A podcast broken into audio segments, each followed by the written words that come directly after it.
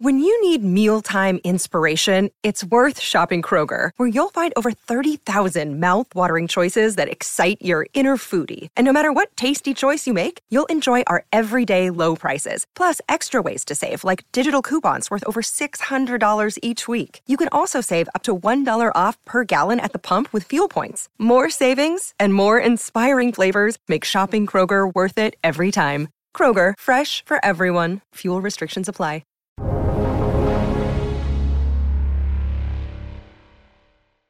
Hello, welcome to the Real Vision Daily Briefing. It's December 3rd, 2021. I'm Maggie Lake, and here with me today is the Bond King, Steve Van Metre. Hi, Steve. Hi, Maggie. Great to see you again. Yeah, same here. Well, so much for gliding into the new year, the end of the year. I mean, this end of November, start of December with a Thanksgiving holiday here in the US thrown in has been um, marked by some pretty big swings in the market. You know, we had stocks today bounding back pretty strongly of the Dow up more than 700 or about 2%, S&P 500 up 1.5%. Oil, we've seen that, that big leg down uh, again in that sort of period in between. And then it has been recovering. Today it's up, even though OPEC announced they'll be upping production, sort of bowing to international pressure. And then we have that 10 year bond hovering around 1.4 four, 1.45%. What do you make of all these moves? What's going on?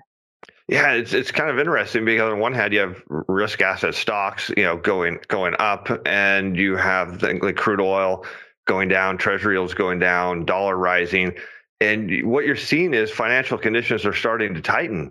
And that's the, the best indicator of that is you look at dollars or what I call zero duration bonds. You know, they're telling you current financial conditions are starting to tighten up. And then you look at the, the treasury yields or the curve across the curve, you're seeing even on the 30 year, it's tiny. So it's telling you future financial conditions are going to tighten. And all of a sudden that tells you you see crude oil going down. And what's interesting is crude oil goes lower. Well, it tends to lead the equity market but investors are so excited about a dip in stocks that they can't help themselves and they're buying in and they're totally missing the picture. They can't see financial conditions are tightening, but it's happening right in front of our eyes. I mean, we see that in the pre- precious metals. We see gold going down. Uh, we see gold mining stocks down. I mean, we're seeing just the same thing across these other asset classes, except the broad equities. That's financial conditions are tightening. Why is that happening, Steve? Well, that's just an effect of you know monetary policy. As we look at what quantitative easing does, is actually tightens financial conditions unless you get lending growth. And even though the Fed's going to taper, or actually they are tapering. I shouldn't say they're going to. They, they actually have started to taper. Uh, one of the byproducts of quantitative easing is it causes the money supply to grow. Now I know there's some people going, "Aha! He's finally admitting the Fed prints money." No, that's not exactly how it works. In fact, it's not exactly. It's not how it works at all. Uh, what happens is the Fed suppresses rates so low that savers have no alternative, so they put money in the bank. That money in the bank gets converted to a, a Treasury security or a bank reserve and then the Fed swaps it. So by reducing QE, by tapering their balance sheet, they're actually going to slow the growth rate of the money supply as well. That brings upon volatility, tighter financial conditions. And so we're just seeing a lot of those lagging effects of QE. Um, I know Rob Powell over the years has said it can be, you know, a six to nine month lag, some maybe even longer today.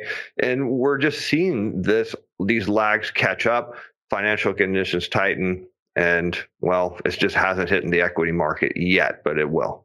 Yeah, well, I mean, we did. The, the thing with stocks is that we are seeing it, people sort of can't decide what to do. It seems we are seeing when we see down days, they've been big. I mean, the numbers are big percentage wise. It's always important to look at the percentage, right? Because it doesn't nearly look like that when when you factor that in. But still, we are seeing these swings that we didn't before, and it seems like people are confused. I mean, you lay on top of that we've had some headlines out. You know, first the Fed. I mean, I heard someone joke saying that the Fed's main job is not to make news, but they did. Make, they did come out testifying in front of Congress and actually said we're going to speed up taper. Everybody was sort of caught off guard by that, but uh, the bluntness around it. You have the news of a new variant, and people don't know what that means. It, it seems like people are very confused at what all of this means for the economy.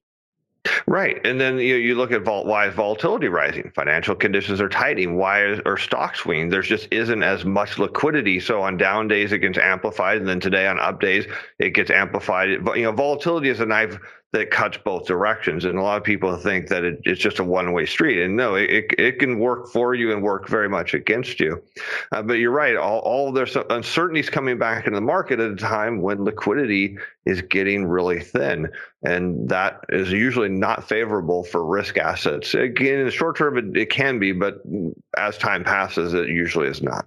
Yeah. And we can see that in the VIX, right? That is the the index that many people, the volatility index that many people use as a sort of proxy or a gauge for fear in the market. That that's around uh, 28, 25. Just for reference, um, one month ago on November 3rd, it was at 15. And I remember guests coming on commenting about how low it was and, and, sort of looking at that. So we see that people are more more concerned. We have a great question um, from Frankie um, on the RV site. Why do yields lead the market down when lower yields should ignite more borrowing? and cash out refis, et cetera, which buoy demand. I think this confuses a lot of people because you yeah. think interest rates are at historic lows. There should be money washing through the system. But I know you and others have been looking at that loan data and saying it's just you're it's not getting out into the real economy.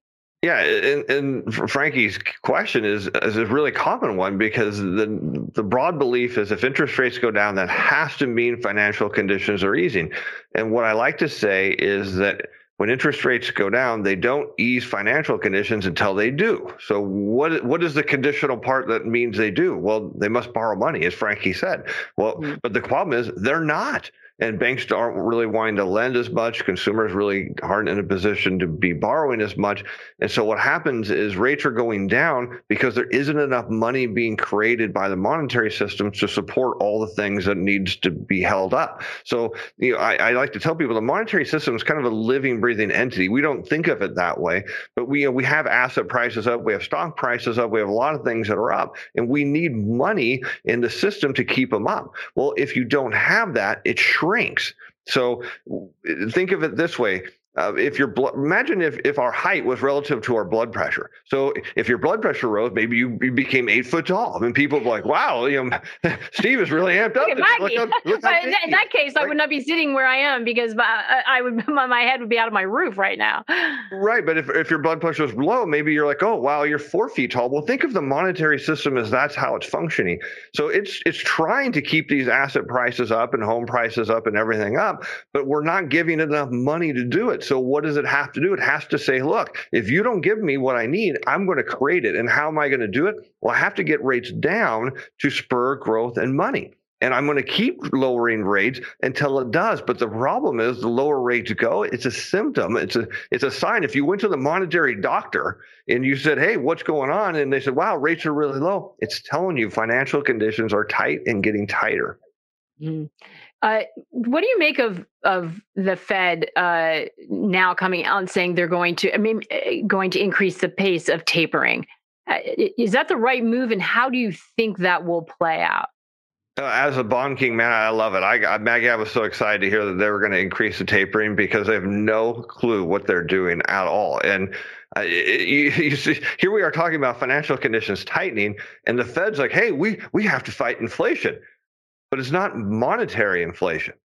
They're fighting supply chain and hmm. still the lingering pandemic inflation. Well, monetary policy was never designed to do that. You know, monetary policy does not get ships unloaded at the port of Los Angeles faster. You know, whether you raise or lower rates, it's not, it's not going to have any effect on that you know, it doesn't get people in the factory working any faster. It's designed to deal with money printing issues. Now, the Fed can't print money, so they're actually going to go combat inflation that they didn't create, that the world has a perception that they did create. And in turn, they're going to slow the money supply growth so much. In fact, uh, data today says that, uh, you know, the weekly trends are actually below the long-term average growth rate of the money supply now. So as the Fed accelerates its tapering plan, it's going to reduce it even further. And you know what's great, Is they're actually going to fix inflation. They're not going to fix it the way they think they're going to fix it, but they're going to fix it by triggering another recession. Yeah, yeah, they're going to have another recession. Um, some people say that QE doesn't do what it's supposed to do anyway. So why keep doing it? I mean, it's not it's not what the you know the argument you were making, but but, but what do you make of that? Why why why confuse matters by continuing a policy that doesn't seem to be having the intended effect anyway? Well, it, it does actually have. In fact, there's two there's two purposes of quantitative easing. One is to suppress or lower interest rates. Now, uh, uh, people say, well, it tends to go up. Well, I've actually you know looked at the start to end date, and really, really don't go up much. Uh, but the idea being is they're they're designed to suppress lower interest rates. What happens over time, the longer the Fed runs a QE program, the the, the market just gets agnostic to it. It just doesn't care mm-hmm. anymore. But the second factor is it traps dollars in the commercial bank banking system with the intent to increase the value of the dollar. And that's what we're seeing now. There's this lagging effect from of the dollar going up. And you know, people are shaking their head as we're talking right now, Maggie. And I want them to think about the dollar is a mm-hmm. global reserve currency. So as a U.S. consumer, you know, and as a global reserve currency, what are the things that need to happen? Is the U.S. needs to export dollars. So how would I, as a consumer, want to export my dollars to another country? Now, if the dollar was weak, then that would spur domestic cons- production and domestic consumption.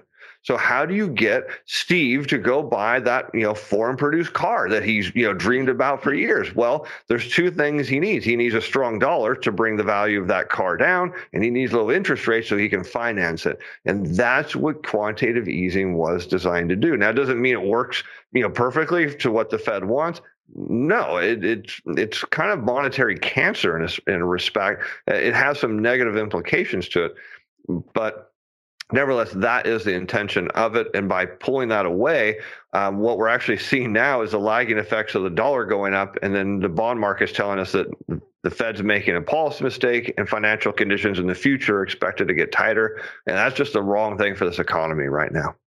You're a podcast listener, and this is a podcast ad. Reach great listeners like yourself with podcast advertising from Libsyn Ads. Choose from hundreds of top podcasts offering host endorsements, or run a reproduced ad like this one across thousands of shows to reach your target audience with Libsyn Ads. Go to libsynads.com now. That's L I B S Y N ads.com. Yeah. Uh, by the way, we have a question from RAR Capital. Where do you see the dollar at year end? Do you expect it to continue to strengthen or is it just going to sort of show resilience? Well, I'm terrible at, at timing, direction, and price targets. So we'll just say this, and anyone who knows me and watches my, my stuff knows I'm probably I'm one of the worst people at that. Uh, but from a macro perspective, I see the dollar going higher. I don't want to set. I don't want to put a price target because it'll, it'll probably be wrong. But uh, the dollar should continue to head higher because there's nothing going on right now to tell us if financial conditions are easing. We're we're not getting enough lending growth and new money being created, and that's what needs to happen. So rates are going to continue to go down and tighten, tighten, tighten. If people don't come out and borrow, well, then guess what? The economy has to contract down to the amount of dollars that are there. And that's the part that people don't get. They think, oh, stocks can now just are going to go up forever. No. Again, this is like your body and the blood pressure. It will shrink. If you don't give it enough, it will come shrinking down. That's it. And you think about what happened in, you know, the dot com bubble, what happened in the great financial crisis is the economy just reverted down to the level it needed to to support asset prices. Well, just meant asset prices had to go down a lot. Right. So we have a question um, from Brian on the RV site. Does anyone actually believe the Fed can fully taper, let alone start raising rates? I don't. I mean, they think... make this procl- proclamation after everyone's talking about inflation, but it but it seems like they're they're they're doing that based on the scenario that you lay out into a sort of you know an economy that's potentially slowing. Yeah, so this is interesting. It's a great question, Brian, because there's the Fed's got a couple problems here. We know that the food inflation is going to keep going up because we can look at fertilizer prices are rising. That's a problem. Energy, thanks to crude oil going down, should ease at some point in the months to come. And we know rent prices are going up because home prices are going up and rents are generally tied to the value of homes. So, what the Fed is going to have a problem with is as the dollar goes up, price of imported goods are going to go down. So inflation in some part is going to slow, perhaps even you know reverse direction, while others are going to be sticky. So that now the Fed's got this thing is, hey, we we've got to control this because everyone some still thinks we created it, and they do, and they're wrong because the Fed didn't create it. But nevertheless, the Fed's got to fight it. Well, will they get to the point, Brian, where you know, they raise rates? I don't think so, but I think they're going to aggressively tune up the uh, pace of the taper. We know the Fed does what the media and Wall Street tells us to. And the only question is how many months of accelerated taper before the whole thing falls apart. And the dollar and the bond market already telling us, yeah, it's not going to go whole. It's not. It's not going to go too much longer before things fall apart. Mm. And it, you know, it's funny because the Fed did successfully, it seems, separate the issue of tapering from interest rates, which they were trying to do. But but the first announcement of the taper was so telegraphed that everyone thought it was going to be smooth sailing but now it seems like things are happening quicker and and you know that that idea that they were going to fully prepare the market for everything seems like it's going to be a little bit tougher for them to do steve let me ask you about about growth here in the US. I mean, I, I just mentioned that they could be moving into a slowing economy. Are we really seeing that? Because we still have seen the data holding up uh, you know on on many different fronts maybe coming off that really hot pace that we saw but there's a difference between still growing mm. in a in a robust way and not off the charts red hot coming out of the the reopening Where, how would you characterize us growth right now well, I don't think it's hit the fiscal cliff yet, but I I do believe the Black Friday and Cyber mm-hmm. Monday sales are giving us a preview of, of what's to come. Uh, it, it's kind of like Wiley Coyote kind of running off the edge of the cliff, and you know he's somewhere off the edge. You know he's still got some momentum there, but we can look at the savings rate and we see it's back to where it was before the pandemic and slowing down. You know, consumers just don't have the money they used to because a lot of them aren't going back to work. Maybe, by choice, maybe because you know their stock portfolios or crypto portfolios are up. Who knows? Um, but eventually, people are going to run out of money and the economy is going to face plant because of that. I mean, the notion that we could just have this smooth liftoff by pulling back fiscal stimulus and tapering the balance sheet is absurd. But but the, the belief people have, and you can see it with the way they're investing their money, is that consumers are just loaded with you know they've got roomfuls of money they just can't wait to go spend. But there's no evidence that that's true at all. They they might have some money left but without you know government fiscal support in terms of those unemployment benefits you know the amount of money they have doesn't go that far. And if if again if black friday and cyber monday and apple's announcement uh, are any indication you know that things are going to slow down the sales are starting to slow well this is just the beginning of where it goes. Yeah and and apple out for those who didn't see it um, saying that the sales bringing down some forecast sales of sales of the um, iPhone 13, the newer sale, with the idea that maybe, um, I mean, clearly there have been some supply side issues, supply chain issues, but also the idea that maybe not everyone running to get the next phone or the new phone. I always think it's a little bit complicated with the cycle of upgrades. Um, but but still, I mean, a warning because you know we know Apple's products um, in the past, especially around holiday season, were must have. You know, um, Steve, I spoke to, I had the opportunity to sit down with David Higgins of Cargill, who uh, worries that China may not be the engine of growth it once was. Let's have a listen to what he had to say. Yeah, I mean the big the big risk with China is that their their heydays of growth are, are behind them too. And that's going to feed into the global growth picture. I mean, China is about uh, 16, 17%, I think, of, of global GDP, where the US is about 25. So it's a major chunk of the global GDP picture. And if there's any fallback in their uh, GDP growth rate, that's going to have a have a ripple effect uh, elsewhere. I mean, the big thing to look out for is the is the property sector there, where there's a lot of lot of debts, um, and you know the risk of a kind of Japan like um, uh, repeat, where you have a lot of investment in that sector, and then uh, kind of pull back a crash. Not it could be slow, it could be could be hard crash, but some sort of um, pullback and all of that, and a falling growth rate on, the other side of that. That will be clearly negative as well. Now, China has various political ways to to manage that a bit better than the advanced um, kind of more free market economies can, uh, but it's still a headwind out there.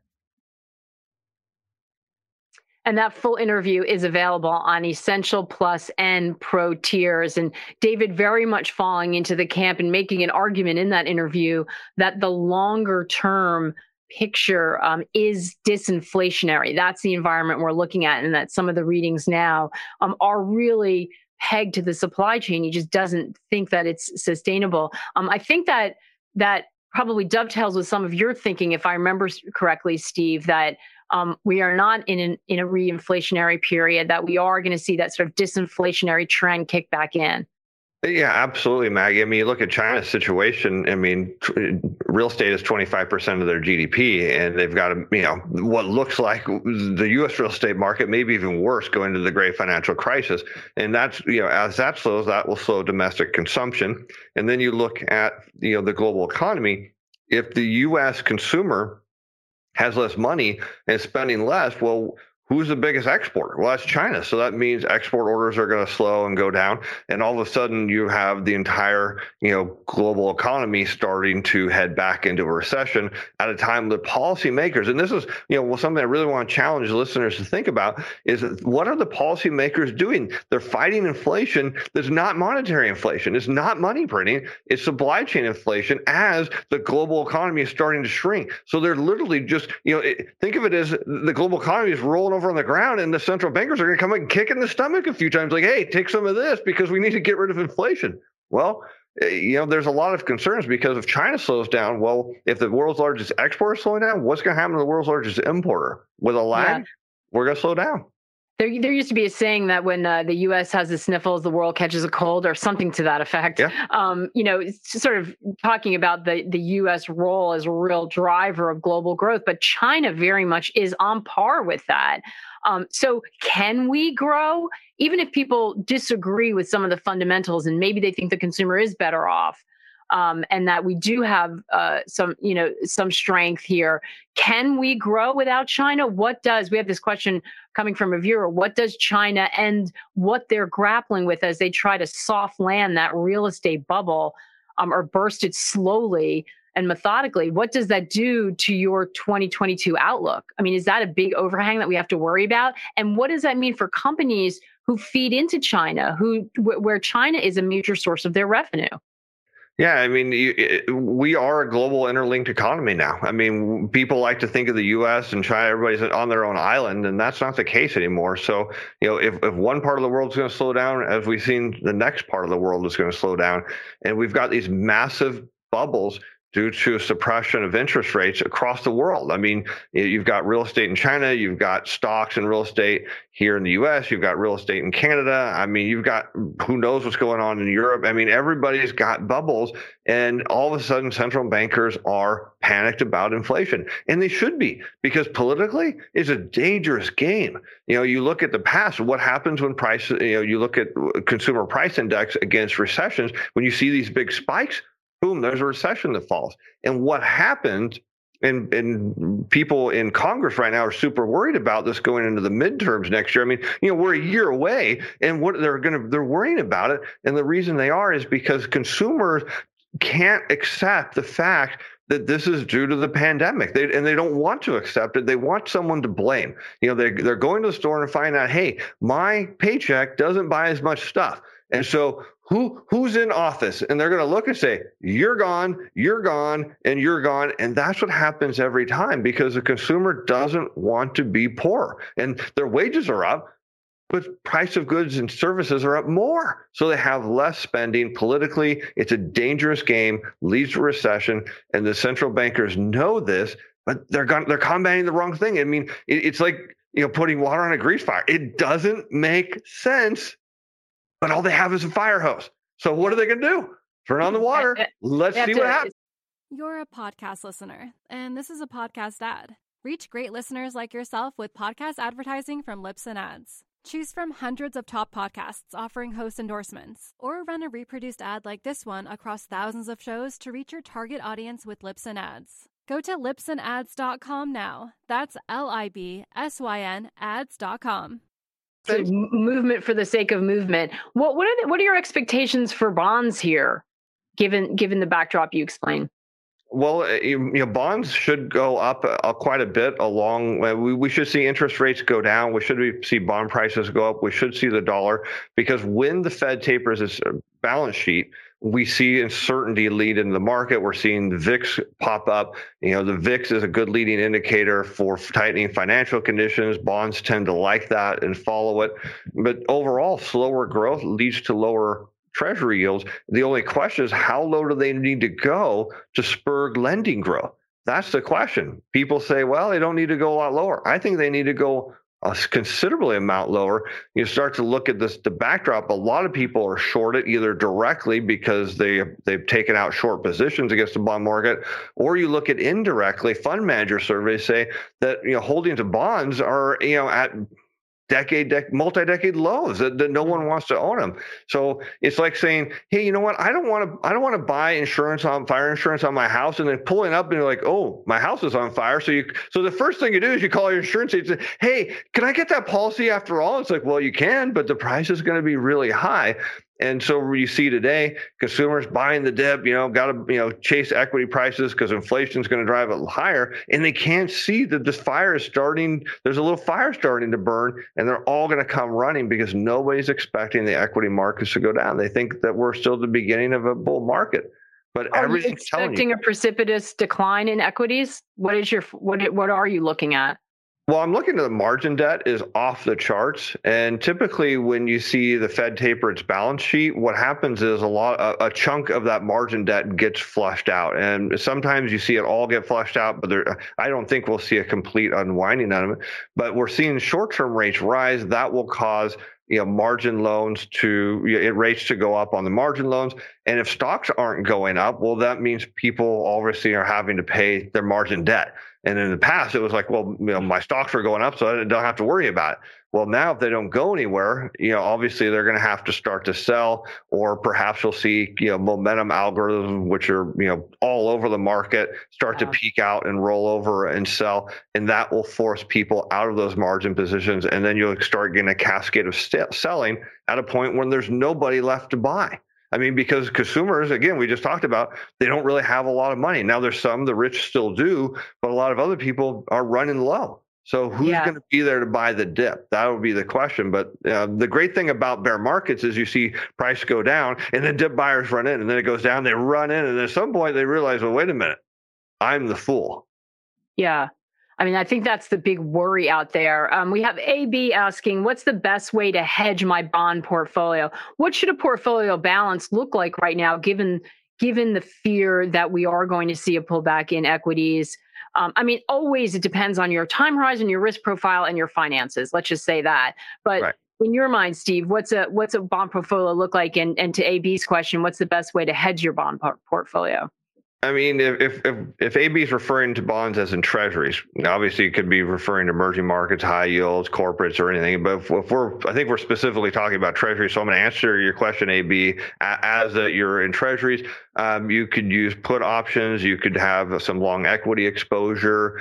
Um, it, usually, those things will typically work pretty well um, if if you if interest rates do head back up. Because if interest rates go up, what is it telling us? That financial conditions are easy. So you could look at gold mine stocks. You could look at emerging markets, broad equities, or you know just again classical put options uh, to hedge your risk.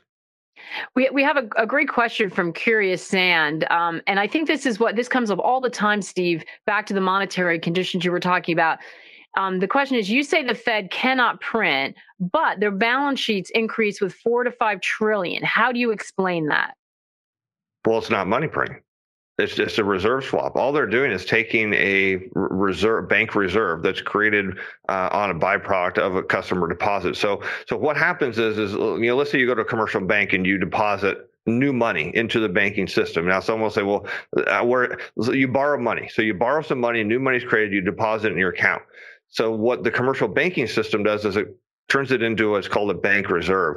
And they go out and they buy treasury securities with your money. And so mm-hmm. if you're listening to this and you think, I hate you know, US government debt and you have money and deposit at a commercial bank, guess what? Your money has actually been used to buy treasury securities. And so the banking system knows, the US Treasury knows about the average time a, cost, a commercial deposit and a consumer deposit are on the books somewhere between you know three to five years, maybe a little longer now. And what the commercial banks do is they build out a portfolio with an average duration of somewhere around five years, and they buy treasury securities with customer deposits, and those are called bank reserves. All the Fed's doing is coming in and swapping that. They're not printing yeah. money. They're just saying, "Hey, we'll take that treasury security and we're going to give you what what's called a reserve asset." There, no money is being created at all. None. Not a no, penny. No, no new money into the system. None. That, the Fed. The Fed. Not only does there not no money is being created, the Fed doesn't even have the ability. All they're doing is saying, "Look, the bank has on average a five year duration. A reserve asset is an overnight duration. So all we're doing is just reducing duration to zero. And if, if the question is what is what's actually happening here is instead of that customer deposit being backed by a treasury security, it's being backed by the Fed. Mm. That'll blow some people's minds right there, Maggie. I'll promise you that.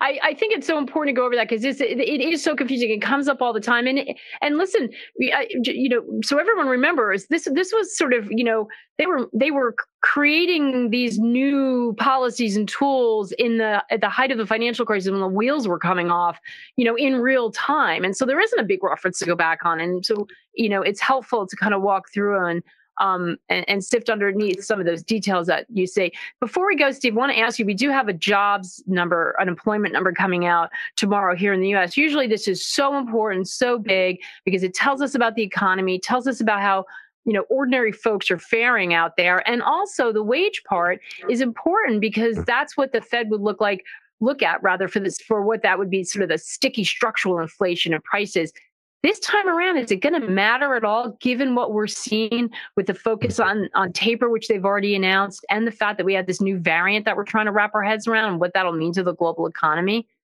It will absolutely matter, Maggie, because right now, good news for the economy, bad news for the markets. Because if we come out with a decent report, mm-hmm. and I don't know what the projected number is, um, because it's one of the most faked reports that the B- BLS puts out. Uh, but let's just say it's it's a decent, you know, five, six hundred thousand, or whatever everyone's hoping for. What is that telling the Fed? Green light, crank up the taper. People don't want that. They think they do. They don't. So right now, good news is bad news.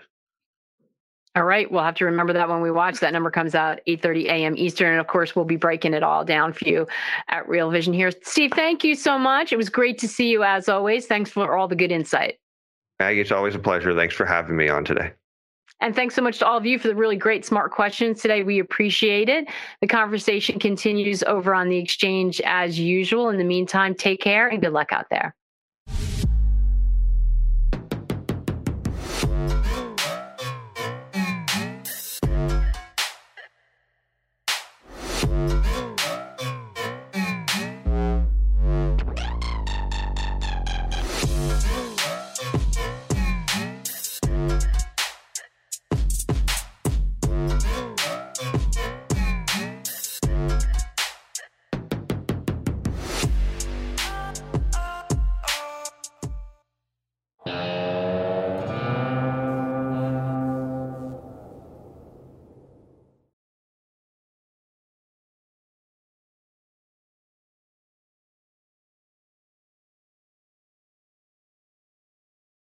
You're a podcast listener, and this is a podcast ad. Reach great listeners like yourself with podcast advertising from Libsyn Ads. Choose from hundreds of top podcasts offering host endorsements, or run a reproduced ad like this one across thousands of shows to reach your target audience with Libsyn Ads. Go to libsynads.com now. That's L I B S Y N ads.com.